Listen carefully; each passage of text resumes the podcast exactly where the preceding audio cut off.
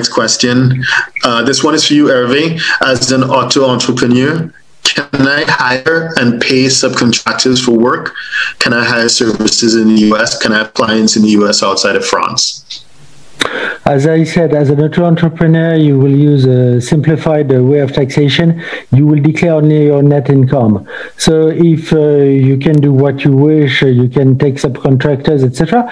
But you won't be able to to diminish your your tax due to your expenses. So it's really no, nonsense. Sorry to say that uh, mm-hmm. like that. If you are not an entrepreneur, it is it is for beginning a small activity just to taste it, etc. At the beginning, an entrepreneur was only a temporary status, so the, mm-hmm. it's not made at all to make expenses.